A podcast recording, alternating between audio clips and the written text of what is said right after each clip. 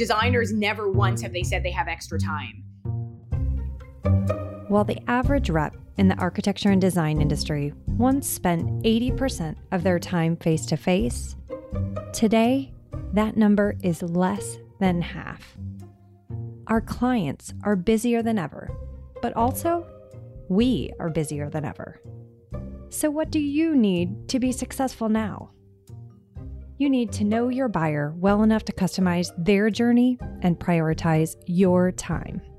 Here's a particular role, here's their industry, here's their enterprise size, even here's their top priorities and challenges that they have. That's fine, that's helpful. But what it doesn't do is it doesn't go to that layer of depth where you're getting into their actual buying decision. We're here to help you look into the future with groundbreaking new research on buyer personas that represent where the design industry is headed.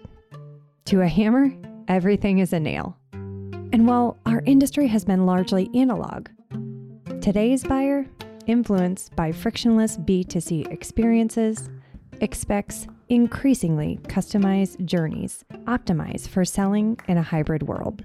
Hybrid selling is the fastest growing sales role. It's going to be the most prominent one in the next couple of years. What do you do? to actually shift to a more hybrid model. The good old days are gone. So you have a decision to make, and the decision is to get as good selling in a hybrid model as you were in a face to face model.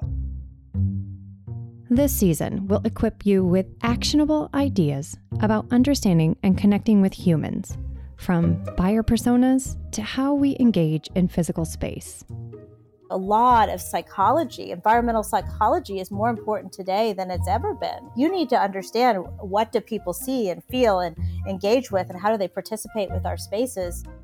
Sellers are really at the tip of the spear of client or customer interaction.